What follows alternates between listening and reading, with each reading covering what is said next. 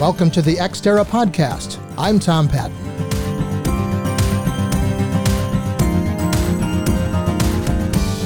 The Xterra mission is to explore and discuss the business of space and its effect on the national and global economy, as well as life on Earth.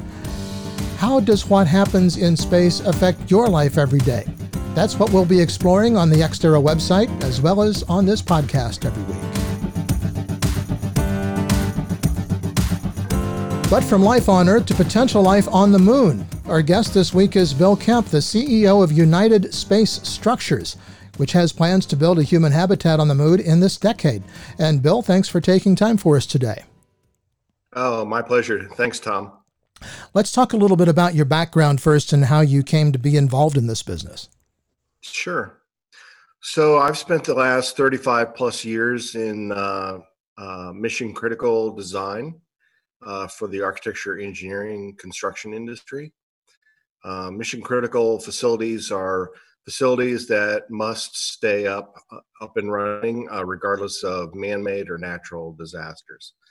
So these are hospitals or command centers or research facilities or a lot of tier four data centers. Um, so, you know, my background has been involved in redundant systems and hardened systems, and and so they're they're complicated architectures to uh, design and build. So uh, that's that's kind of been my background.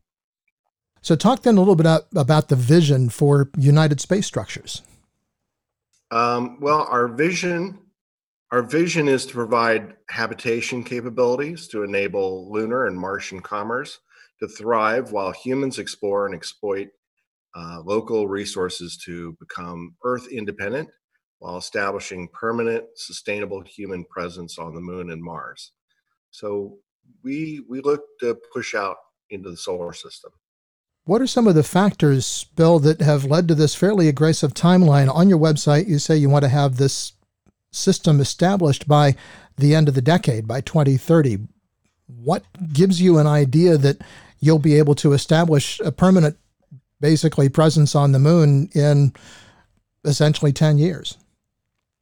So the market, uh, you know, I've been watching the market for a long time, and the market is, you know, gotten to the point where, you know, we've gone through the discussion about Mars and asteroids and the moon and where should we go and how should we venture forth and um, and I think everyone's kind of decided that you know the moon, that bright, shiny object in the sky every night, is our closest you know way of of starting. You know, because we started there 50 years ago, we haven't been back, so seems logical to go there, uh, gather the resources to be able to expand out into the solar system, and build the infrastructure required for sustainable living in space, which is a very inhospitable area.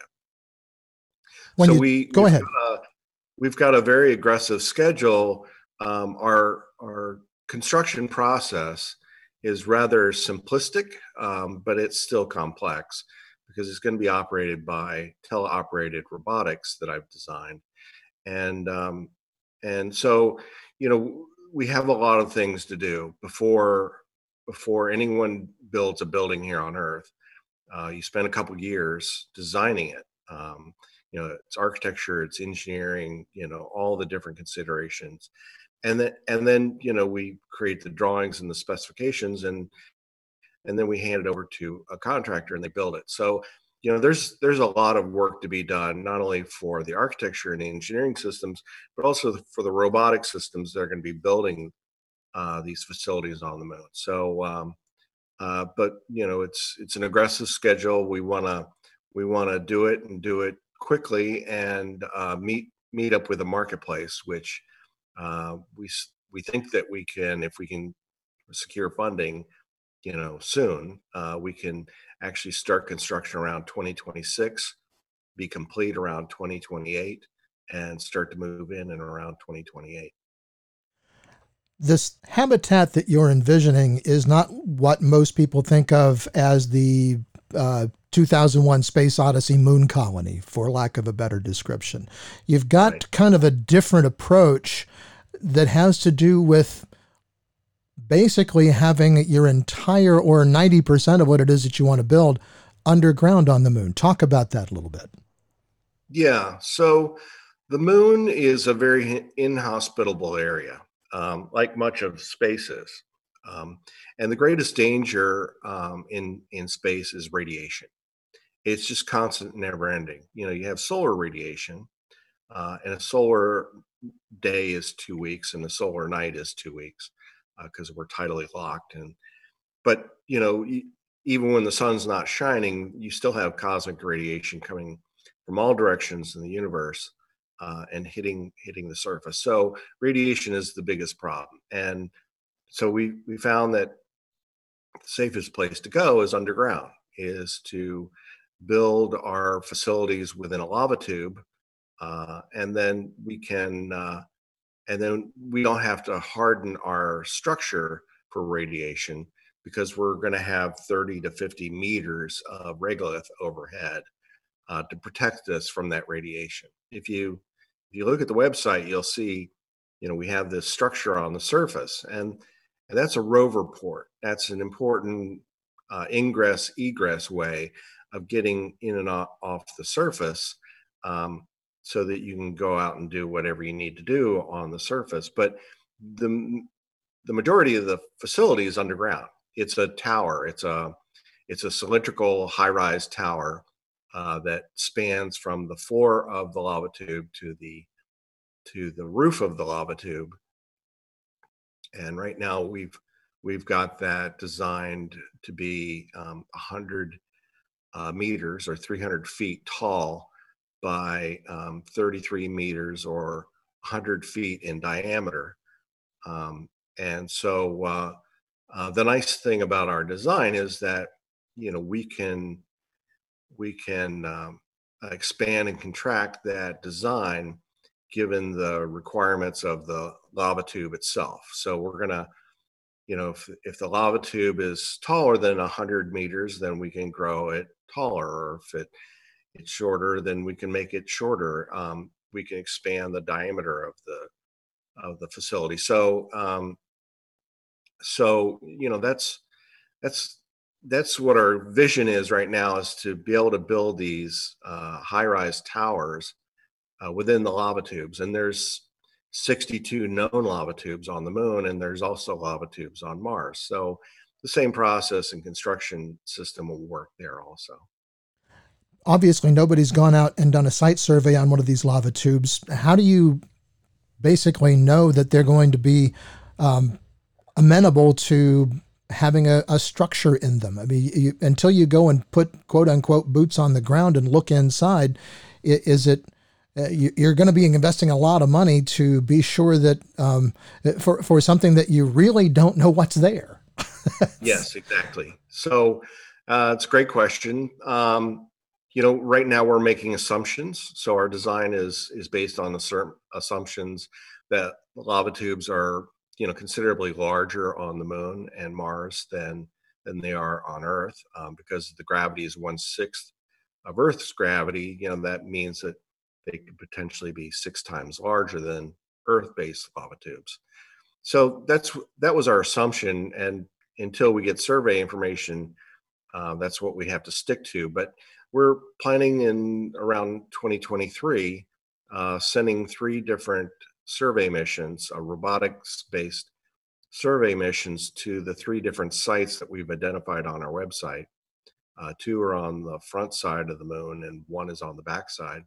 And, and we want to explore those lava tubes uh, and actually do a, a 3D scan of those lava tubes so that we can get the geometry of the interior of the lava tube and, and know what its height and width and and you know cross section profile of, of the lava tube is. Uh, and then and then we'll pick the the best out of those three and we'll start there and build. One of the other advantages uh, I read on your website to having the structures underground is that you do get a far more consistent temperature, um, even though it's still very cold. It's it's way more consistent than you would if you had a, a surface-based colony. Right. Well, so on the surface, you know, it, during a, a lunar night, it's negative 250 degrees Fahrenheit, and during the lunar day, it's positive 250 degrees Fahrenheit. So it's a it's a 500 degree Fahrenheit delta between those, and and you know that causes some design issues, um, and you know it's just just a, a horrific you know environment to be in. So within the lava tubes, it's it's a negative four degrees Fahrenheit or negative 20 degrees centigrade constantly underground. Now, you know that's cold, um, but one of one of the features of our data of our uh, of our lava tube uh, structure is that we're going to have tenants that have lava uh, that have um, data centers, and those data centers will generate heat, um, and we'll be able to reutilize that heat within the facility. So so we have a way of mitigating that. Um, I'd, I'd much rather deal with negative 20 degrees centigrade than than 250 degrees, you know, Fahrenheit on the surface. I mean, it's just it's just way too hot. Let's talk a little bit about the sites you have identified. You said two were on the side that faces the Earth, two were on, one is on the the far side of the moon. What caused you to choose, other than the presence of the actual lava tubes, uh, lava lava tubes? I did speak English for a living for a while. Um, what made you choose those particular sites? We worked with the NASA geologist, and we told him, you know, there's three requirements that we have. And based on those three requirements, you know, we kind of created a Venn diagram of of those three requirements and and where they all three intersected was, you know, the th- first three sites that we picked. You know, we we originally wanted to go to the South Pole because that's where everyone wants to go to mine lunar ice in the in the permanently shadowed craters, but there are no lava tubes down there. So so the three requirements was, you know, lava tubes. Obviously, we need to build within those. Um, we needed, you know, surface materials that lunar miners would be interested in mining. Um, and then we needed the materials that we're going to be building our lava tube structures out of um, that are also on the surface of the moon. We needed those resources also available in that area. So those are the three basic criteria that we had. And then based on that, uh, we came up with these three locations. I know you're not going to give away anything proprietary, but talk a little bit about how this robotic construction process is going to work to build these these habitats in the lava tubes. Yeah, um, we're we're right now doing provisional patenting, so I don't really want to go into uh, a lot of proprietary information, but I, I can certainly give you enough to uh, uh, let people envision what we're doing and how we're doing it, basically. So, uh, what our equipment is going to be doing is is building a, a tension structure uh, within vertically within the lava tube. You're going to have to come off your architecture and engineering and talk about what a tension structure is, just very briefly. right.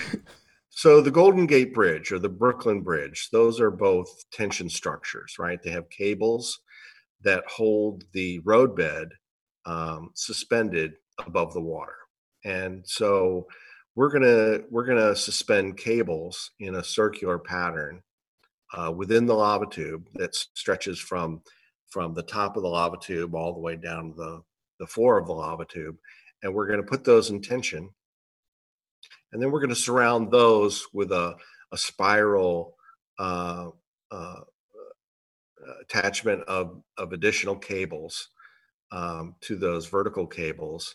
And then we're going to put a, a lath material. Now, a, a, lath material is it's a it's a woven uh, basalt fabric, and so we're going to attach those to the cables um, that we've already attached, uh, already built, and and then after that's in place, we're going to put a, a counter spiral uh, cable over top of that to create a composite uh, structure uh, in tension. And um, and then once that's done, we're going to apply a, a, waterless cement to both the inside and the outside of that structure uh, to create the structural shell of of the uh, facility. Um, so once that's done and it's sealed, um, we'll be able to uh, have humans, you know, we will fill it with air, we'll heat it and air condition it, we'll light it, and and then we'll uh, bring it up to temperature, and we'll uh, allow people to work in shirt shirt sleeves to then fit out the interior of, of that structure. Uh, so basically, that's that's how and what we're going to be doing. How many missions do you anticipate it will take to get all of the equipment that's needed, even before the first person ever sets foot on one of these uh, on one of these sites, to get all of that process going? It sounds like it's going to require a whole lot of of heavy lift to get that stuff to the moon, and there's not a lot of people going to the moon right now. Right. So, so the vast majority of the mass of our structure is a lunar material, uh, surface lunar material for the, the waterless cement. We will need to take the cables, um, which will be made out of basalt, um, which, you know, the lava tube is full of basalt. Um, so future, you know, future structures will will mine that uh, basalt and we'll be able to make our cables um, from on the moon uh, for our future facilities. But for the first one, we're going to need to bring some cables and connectors and and and there's going to be specialized equipment for medical and for food pr- uh, production and and you know just uh, you know living uh, we're going to need those kind of things brought to the moon but the vast majority of the mass for the very first structure is going to come from the moon itself um, so we just need to take the robotics and some of that equipment to the moon hopefully in a hopefully in a single trip um, and then uh, deploy it. And then those robotics will be teleoperated from Earth uh, continuously until they complete the structure, able to seal it up and allow people to then go there and, and do the rest of the work. Now, you've talked a lot about your quote unquote tenants. And I know on your website you describe yourself as basically a lunar real estate developer. Tell us a little bit about who you see as your potential clients, tenants, inhabitants for the uh, for the structures. Yes, well, so USS um, is going to design, build, own, and operate um, this facility, and um, our goal is to long and short-term lease out space within that facility for other clients who want to have access to the moon, uh, long-term and sustainably. So, um, you know, there's a variety of tenants that we're going to have. Um, space miners are, are going to be one of them. Uh, lunar scientists, obviously, is going to be another. Uh, my background is in data centers. So, you know, we're going to be uh, building data centers on the moon, not only for uh, data that's being gathered and, and stored uh, about the moon activities, but also for Earth. Um, we can we can um, uh, ultra secure store and process information from Earth uh, on the moon so that regardless of what happens on Earth, uh, people will have access to that data uh, on the moon. So, so those are basic tenant types. Uh, our only short-term tenant type is a um, space tourists, right? Who who wants to go to the moon? I mean, who wants to be the the first people to go and stay on the moon for a week on a vacation. I mean, maybe not everybody uh, uh, um, initially, but you know, eventually uh, those prices will come down, and uh, you know, more and more people will be able to uh, have the ultimate uh, vacation. So that's um, that's what we're thinking at this time. you know, we, we um, we're a real estate development company. We um, we want to build uh, space properties and then be able to uh, provide those properties to other other people because you know the hardest part of uh, being on the moon is is figuring out how to build and sustain yourself on the moon and and we're taking that issue off most people's table because we're going to be doing that and then you know we'll be able to lease out that space for those people who want to take advantage of those unique opportunities and then sort of like Field of Dreams, if you build it, they will come.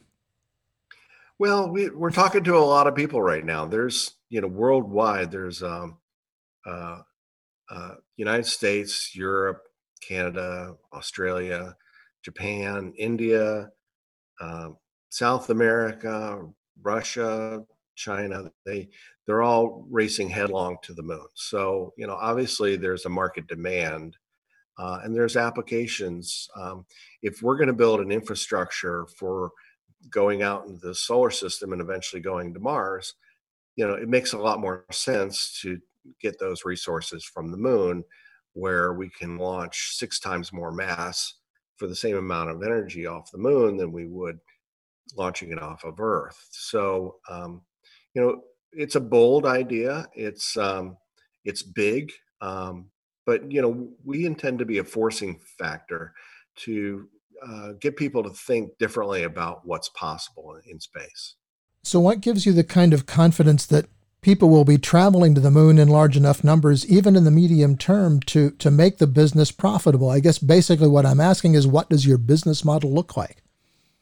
Right.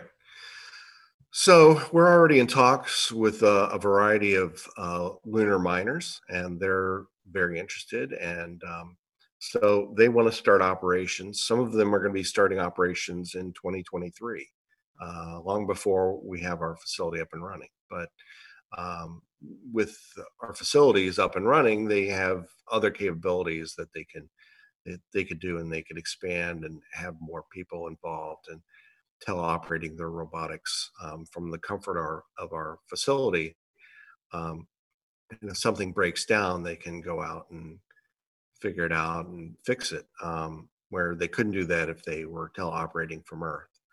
Um, there's um, one one of our tenant types is not really human centric. So, you know, data centers um, are uh, something that we've expanded out into here on Earth uh, for the last 20, 30 years uh, at exponential rates. And and so, you know, that's not going to slow down or change.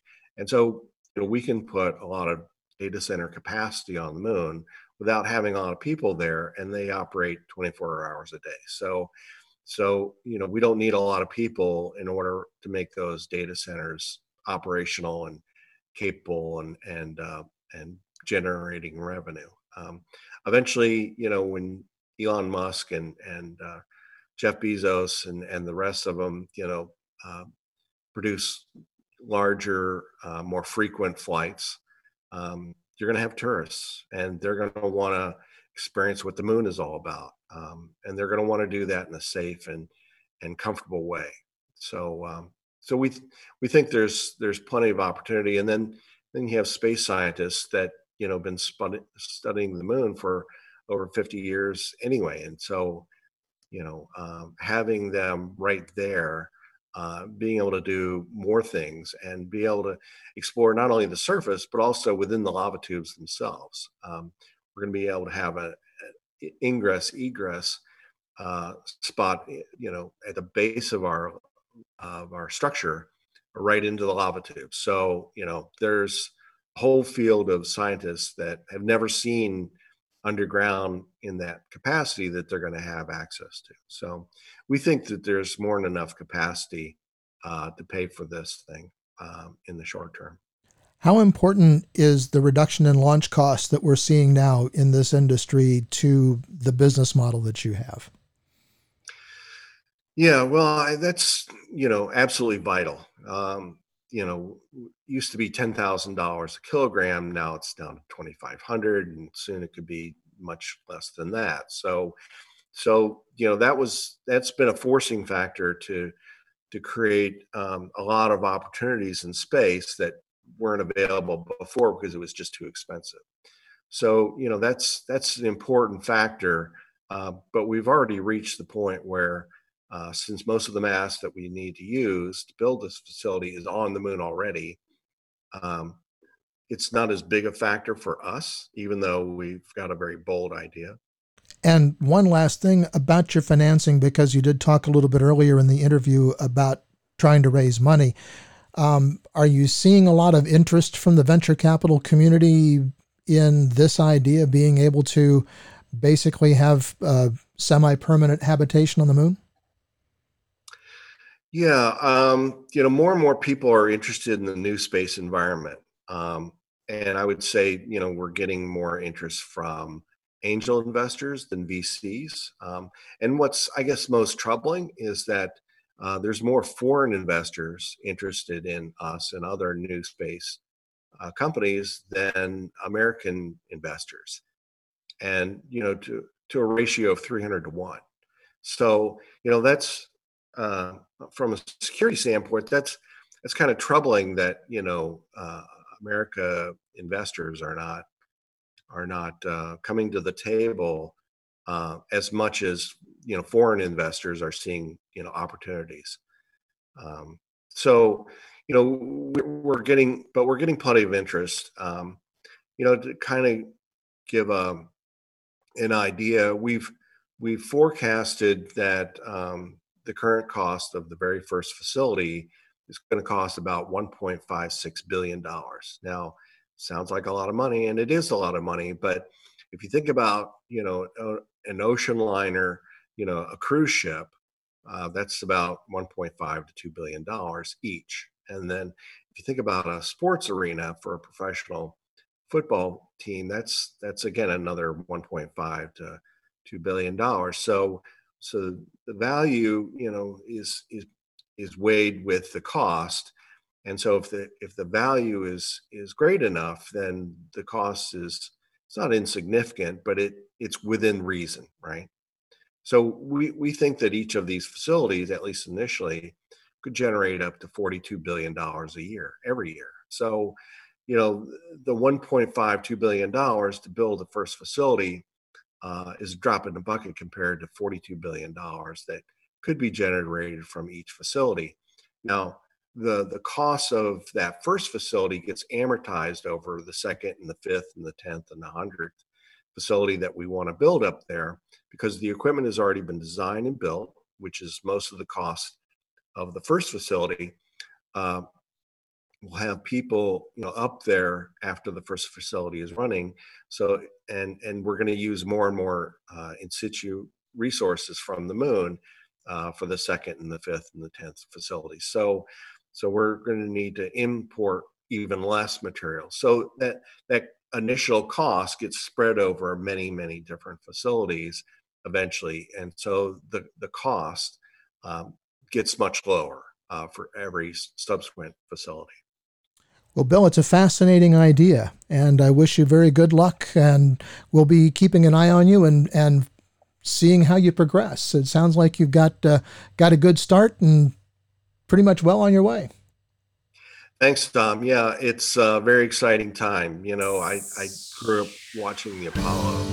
Uh, yeah, flights. you and me both. we both did, and and that's um, that's sort of what got me interested as well.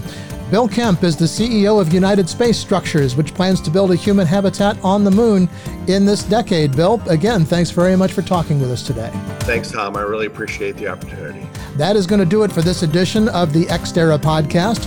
Find us on the web at www.xterrajsc.com and be sure to like us on Facebook and follow us on Twitter at space underscore commerce. Until next time, I'm Tom Patton. Thanks for listening.